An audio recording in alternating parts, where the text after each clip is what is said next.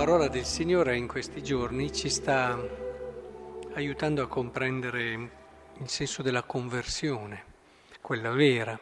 Abbiamo visto ieri alcuni aspetti. Giona che dinanzi alla tempesta eh, si mette a dormire. Atteggiamento tipico di chi non vuole affrontare la realtà, di chi proprio perché sta fuggendo da se stesso, dalla chiamata che Dio gli ha fatto, quindi dalla verità profonda che c'è nel suo cuore e questo lo facciamo spesso quando non abbiamo il coraggio di metterci davanti alle nostre responsabilità e si mette a dormire.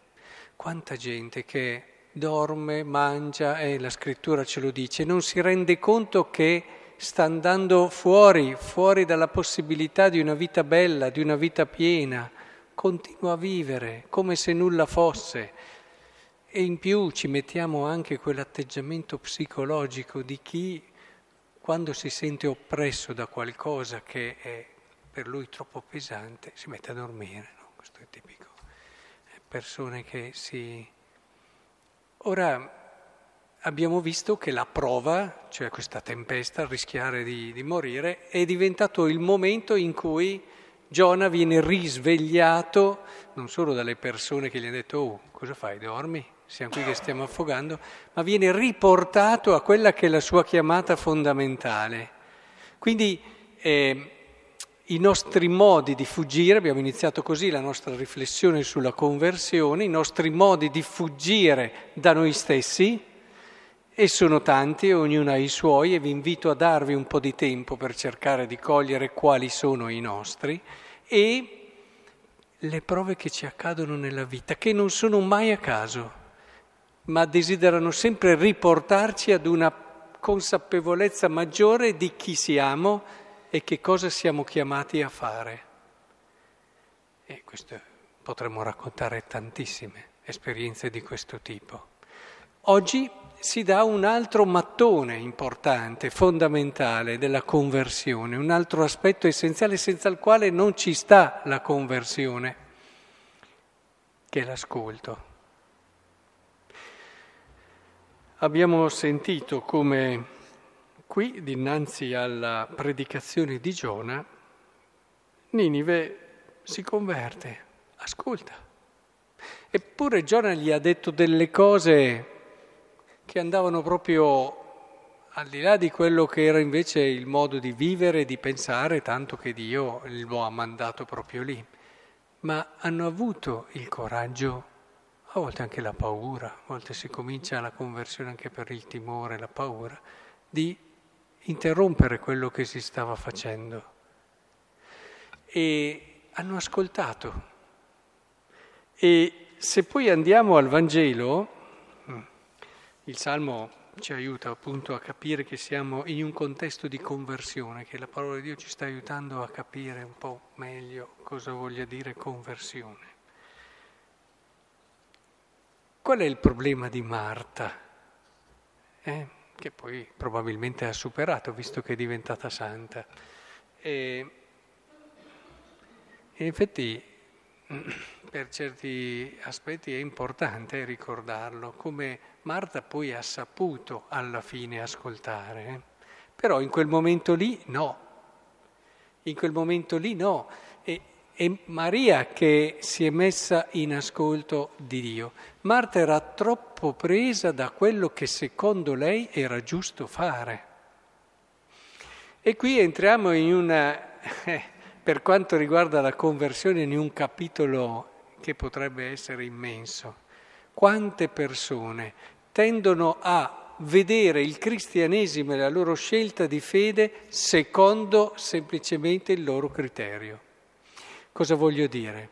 Che ne vedono solamente una parte, cioè mettiamo persone molto dinamiche, eh, poche storie, eccetera, vedono soprattutto quello del cristianesimo ed è giusto fare così ed è bravo nel cristianesimo chi si comporta così. Altre persone che si comportano perché hanno questa loro sensibilità e vanno avanti secondo quello che è il loro sentire. Però quando si parla di conversione, si parla anche di un porsi in ascolto di un altro, che magari ci sta a bisogno, nel caso di Dio bisogni ce ne sono pochi, ma ci sta chiedendo qualcos'altro. Dico bisogno perché questo lo si vede anche nelle relazioni. Ci sono persone, penso a una relazione di coppia, che, eh, o anche di amicizia, a questo punto anche immatura, che tendono a coprire l'altro di tante cose, perché pensano che sia quello il voler bene. Io ti do, io ti do, io ti do, io ti faccio, io ti... Ma non è necessariamente quello di cui sempre l'altro ha bisogno, è un aspetto. Magari l'altro ha bisogno, eh, sapete che ripeto sempre perché mi ha colpito per la sua profondità e verità questa espressione di Lavelle, che l'amore non è tanto dare la tua ricchezza all'altro, ma rivelargli la sua. E, ed è vero questo, ed è vero, saperlo ascoltare per eh, in un qualche modo aiutare lui nella relazione a trovare se stesso, riscoprire se stesso sempre di più.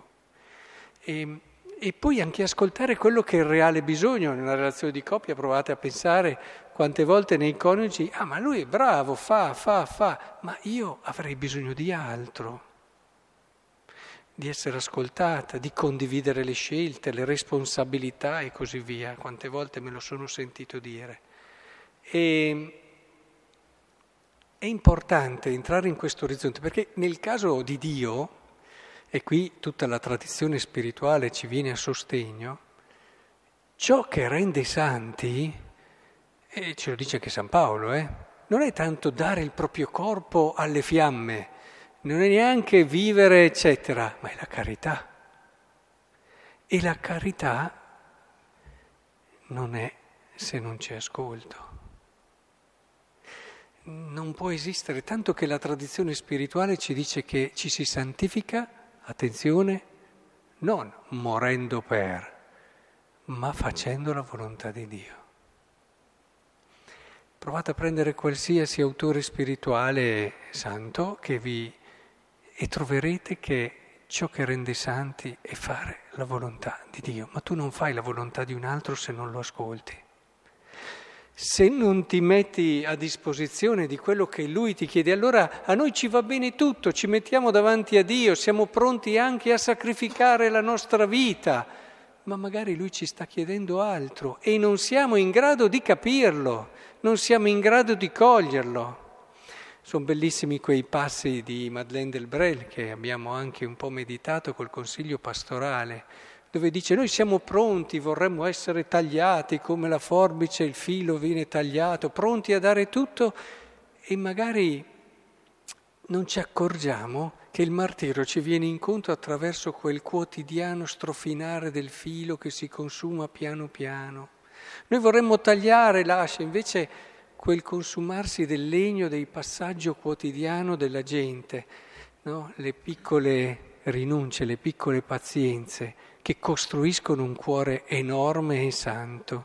Noi vorremmo un certo tipo di cose che invece il Signore non ci chiede, ce ne chiede altre. E allora ci ribelliamo, allora ci sentiamo insoddisfatti, allora non ci sentiamo al nostro posto, ma il problema non è che Dio ci ha chiesto o non ci ha più in considerazione, perché dopo si apre tutto un mondo di rivendicazioni, di... ma semplicemente non abbiamo saputo ascoltare. Mi immagino quante volte Dio potrebbe dirci quello che ha detto a Marta. Guarda, tu stai facendo benissimo tante cose, ma non è la cosa che ti sto chiedendo. Che il Signore ci aiuti in questo a... perché il Signore sa come siamo e se c'è qualcuno che ci vuol bene Lui, lasciamolo fare e vedrete che ci stupiremo della nostra bellezza.